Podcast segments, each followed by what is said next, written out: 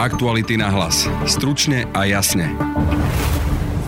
Koaličná kríza sa nekoná, vládne strany presunuli návrhy sporných zákonov až na maj, predčasné voľby vylúčil Robert Fico. Ja viem, že novinári majú radi krv, ale túto krv vám jednoducho nedáme, to je nezmysel.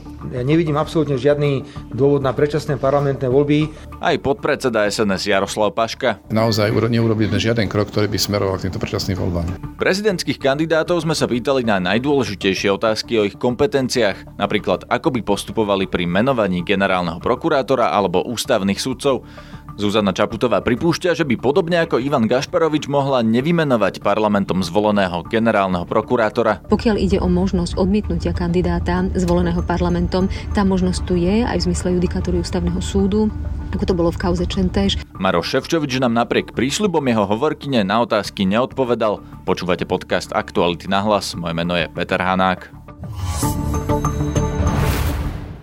Predčasné voľby zatiaľ nebudú. Daňové zákony SNS, zmena tlačového zákona a ďalšie poslanecké návrhy vládne strany po dnešnej koaličnej rade presunuli na ďalšiu schôdzu parlamentu. Koaličné strany aj napriek predchádzajúcim ostrým vyjadreniam SNS o amerických peniazoch na opravu slovenských vojenských letisk zmenili retoriku aj v tejto oblasti. Predseda Smeru Robert Fico. Berieme na vedomie návrhy zákonov z dielne Slovenskej národnej strany aj z dielne Mostu HIT, ktoré boli predložené. Potom, ako si tieto veci prejdeme, v priebehu apríla budú okamžite zaradené na majovú schôdzu a ja sa domnievam podľa toho, ako dnes prebiehala odborná diskusia e, na koaličnej rade, tak sa aj dohodneme na tom a myslím si, že to bude veľmi zaujímavý set. Keď sa pozrieme na dopady zákonov, o ktorých sa bavíme, teraz hovorím o zákonoch e, ekonomických a sociálnych, musíme si najmä odpovedať na otázku vo vládnej koalícii, že či Ideme cestou naďalej vyrovnaného štátneho rozpočtu, ako budeme pozerať na výšku verejného dlhu, ako bude vyzerať štátny rozpočet na rok 2020. Prevláda názor, že by sme sa nemali nejako špeciálne dotýkať rozpočtu, ktorý už bol schválený na rok 2019, ale sme pripravení veľmi intenzívne rokovať o rozpočte na rok 2020. Treba si uvedomiť, že e, dopady tých návrhov zákonov sú pomerne veľké. Preto je veľmi podľa mňa správne, ak príde nový minister financí, ktorý bude pripravovať nový štátny rozpočet a spoločne, spoločnými silami určíme líniu, ako bude tento rozpočet vyzerať a na čo máme a na čo nemáme. Prečasné voľby teraz e, vylučujete? Pani redaktorka, ja viem, že novinári majú radi krv, ale túto krv vám jednoducho nedáme. To je nezmysel.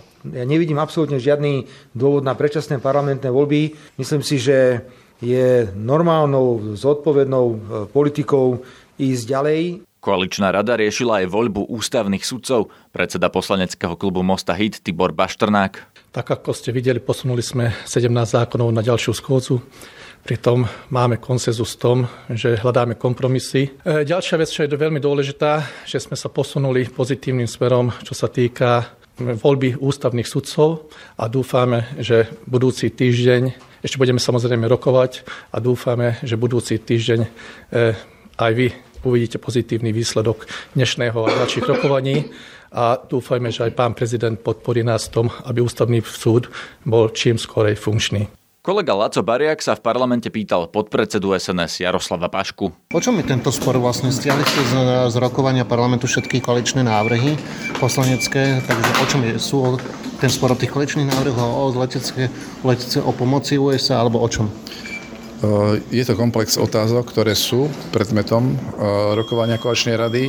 Ak sa pýtate na poslanecké návrhy, návrhy eh, sú stiahnuté z rokovania tejto schôdze, pretože očakávame, že bude známe meno nového ministra financí, ktorý by sa mal zúčastňovať rokovania o zabezpečení financovania tých návrhov, ktoré budú predložené. Ergo očakávame spoločné rokovanie koaličných partnerov s novým očakávaným ministrom financí Eh, ktorý by sa mohol vyjadriť potom aj k dôsledkom tých návrhov, ktoré sú predkladané. Dnes sa viackrát stretli koaliční lídry. Dokázali sa teda na niečom dohodnúť, okrem toho, že sa stiahnu tie poslanecké návrhy z rokovania parlamentu? Dohody sa o tom, alebo na tom, že budeme sa snažiť uh, dopracovať k dohode o všetkých otázkach, ktoré sú sporné a stále koaliční partnery o týchto otázkach rokujú. Čiže žiadna do, reálna dohoda ešte definitívne nie je na Parciálne dohody sú, sú povedal by som, už viac menej uzavreté a smerujeme k tomu, aby sa práve tá otázka postupu pri finalizácii poslaneckých návrhov a ich posudzovaní v rámci spoločného rokovania o finančnej záťaži a povedal by som možnostiach e, naplnenia tých požiadaviek e, poslaneckých klubov, aby sa, aby sa dostali do takej konštruktívnej roviny a aby sa to smerovalo, povedal by som k tomu, že na ďalšej schôdzi sa bude môcť rokovať o konkrétnych návrhoch v dohodnutej podobe. Predseda vlády Peter Pellegrini dneska teda vylúčil predčasné voľby, hoci pred pár ich spomínal, rovnako ako predstaviteľ SNS. Je toto na stole, alebo súhlasíte s ním, že predčasné voľby sú zo stola? Naša reakcia bola taká, že ak bude pán premiér požadovať e, predčasné, predčasné voľby, tak samozrejme sme ochotní ho podporiť. Je to, povedal by som, o jeho subjektívnom vnímaní a cítení, ako sa cíti ďalej e, vo funkcii, ale naozaj neurobili žiaden krok, ktorý by smeroval k týmto predčasným voľbám. Čiže SNS nechce predčasné voľby? SNS sa drží toho, že má svoj volebný program a náplň e, pre svoj poslanecký klub a nielen pre svoj, ale aj pre vládu. Má mandát na to, aby presadzovala politiku Slovenskej národnej strany a je, jej úprimným záujmom je, aby Slovensko pokojne postupovalo v tom, čo má e, koalícia pripravené. Jednotu koalície dnes otestoval opozičný poslanec Miroslav Beblavý, ktorý navrhol odvolanie Martina Glváča z postu podpredsedu parlamentu pre jeho kontakty s Marianom Kočnerom. Koaliční poslanci Martina Glváča podržali. Prezidentským kandidátom sme poslali 10 otázok o najdôležitejších právomociach prezidenta. Obaja kandidáti mali rovnaké podmienky a rovnako dlhý čas na reakciu. Zuzana Čaputová nám odpovede poslala, Maroš Ševčovič nie, a to aj napriek opakovanému prísľubu jeho hovorkyne a aj napriek tomu, že na 10 otázok mal čas od štvrtka. Prinášame vám preto odpovede Zuzany Čaputovej na prvú časť našich otázok. Prvou otázkou na oboch kandidátov bolo, podľa akých kritérií budete vyberať sudcov, predsedu a podpredsedu ústavného súdu. Pri výbere sudcov uh, ústavného súdu alebo pri uplatňovaní tých menovacích právomocí v justícii by som určite zohľadňovala predovšetkým e, osobnostné predpoklady a ich splnenie. Uh, ja sa stotožňujem s názorom pána doktora Holendera, ktorý skonštatoval, že 80% je charakteru sudcu a 20% je odbornosť. Tá sa dá ešte v istom zmysle dohnať. Takže toto je to, to najdôležitejšie, čo by som zohľadňovala. Zároveň jeho schopnosť daného kandidáta na nezávislý a nestranný výkon tejto funkcie a teda schopnosť prispieť prispieť k zvýšeniu dôveryhodnosti e, súdnickej profesie. Pokiaľ ide o výber predsedu a podpredsedov, tam okrem týchto nárokov, ktoré som spomenula, by bolo možno aj dobré, aby ten človek mal prípadne možno riadiace schopnosti alebo respektíve skúsenosti e, z justície. Toto sú asi veci, ktoré ma napadajú. Pokiaľ ide o konkrétne mená, tie by som nerada teraz vopred e, formulovala vzhľadom na to, že bude teraz onedlho prebiehať voľba v parlamente a následné menovanie dúfam ešte teda týmto prezidentom Slovenskej republiky, pánom Kiskom. Takže nerada by som ovplyvňovala vôbec nejakým spôsobom alebo niekoho poškodila tým, že by som niekoho označila. Pýtali sme sa aj, ako by sa kandidáti zachovali, ak by parlament zvolil len neakceptovateľných kandidátov na ústavných sudcov, teda či by vymenovali polovicu aj z takýchto kandidátov, ako to predpisuje ústava, alebo by postupovali napríklad ako prezident Andrej Kiska, ktorý v roku 2014 nevymenoval 5 zo 6 kandidátov. V tomto prípade by som určite rešpektovala eh, nález ústavného súdu, ktorý síce veľmi zúžil prezidentovi z hľadiska menovacích právomocí možnosť odmietnúť kandidáta, alebo respektíve nevymenovať z navolenej dvojice.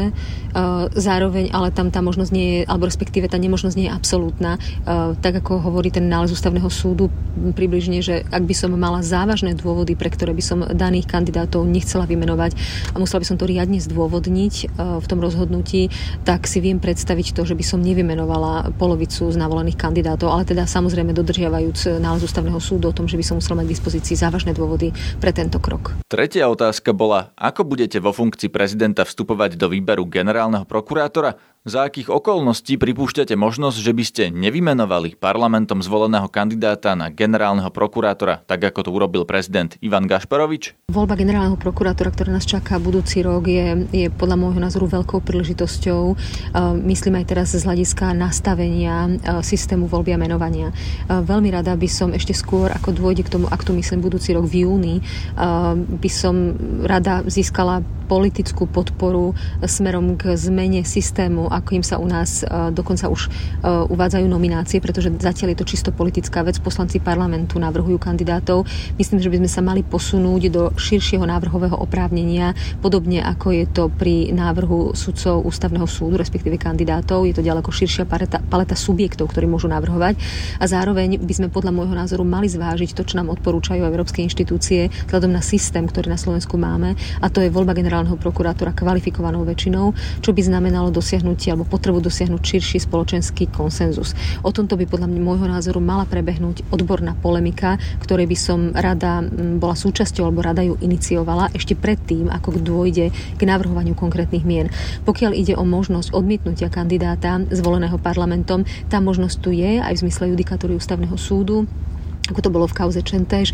To znamená, že v prípade, ak by som naozaj mala dôvody, pre ktoré by som e, nepovažovala za vhodné konkrétne meno, tak samozrejme plne rešpektujúc e, rozhodnutia ústavného súdu a ústavu, by som za istých okolností síce v zúženom priestore, ale takéhoto kandidáta mohla odmietnúť. Štvrtej otázke, ktorú sme poslali obom kandidátom, sme sa pýtali na menovanie vlády. Za akých okolností budete dávať premiérovi pred menovaním vlády podmienky, kto môže byť ministrom? Napríklad tak ako Andrej Kiska pri návrhu na menovanie Jozefa Ráža za ministra vnútra. Samozrejme by som rešpektovala um, voľbu, ktorá prebehla, alebo parlamentné voľby a vôľu ľudí. To znamená to, keď niektorá strana získa e, najviac hlasov a je u nás tradícia, že poveriť lídra tejto strany e, zostavovaním vlády. E, určite by som využila legitímny priestor, ktorý tu je a to je ešte pred poverením konkrétnej osoby na zostavenie vlády využiť istý e, e, diskusný priestor alebo vyjednávací priestor v prípade konkrétnych nominácií na konkrétne ministerstva, najmä v prípade, ak by dané meno zbudzovalo závažné pochybnosti v tom pre ten konkrétny rezort, vzhľadom na treba politickú minulosť danej osoby. Tento prístup by som nepochybne využila, považujem to za uh, legitímnu právomoc prezidenta. Piatou otázkou bolo, vymenujete vždy každého ministra, ktorého vám navrhne už úradujúci premiér? Kto by bol pre vás do takej miery nepriateľný minister, že by ste ho odmietli vymenovať? Iná situácia právne je potom, keď už je vláda zostavená a dochádza k výmene na poste ministra. Tam naozaj, aj podľa môjho názoru, aj názoru viacerých ústavných právnikov, má prezident zúženejšie pole pôsobnosti. Ja som skôr za reštriktívnejší výklad e, to, toho vyjednávacieho priestoru, ktorý som spomínala predtým, než je poverená konkrétna osoba na zostavenie vlády. Čiže v prípade, keď už je vláda funkčná, funkčná, zostavená a ide len o výmenu na ministerskom poste.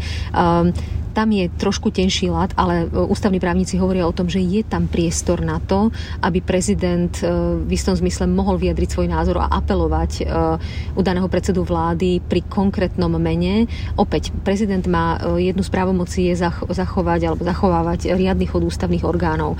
Ak by dané ministerstvo malo zbudzovať pochybnosti z hľadiska svojej funkčnosti, či už odbornej alebo etickej a hodnotovej, toto sú veci, ktoré by som považovala za potrebné spremieť premiérom vyjednávať, e, plne si uvedomujúc, že e, za zostavenie vlády a výkon vlády je zodpovedná vláda samotná a tam je práve aj tá zúžená právomoc prezidenta e, vyvinúť nejaký väčší tlak. Tam by som musela zrejme rešpektovať názor toho premiéra, ale, ale diskutovať o tom alebo, alebo znášať svoje názory a požiadavky, to by som určite mohla. Druhú časť otázok uverejníme zajtra. Ak nám Maroš Ševčovič doručí odpovede aspoň na tieto otázky, do zajtrajšieho podcastu zaradíme aj jeho názory.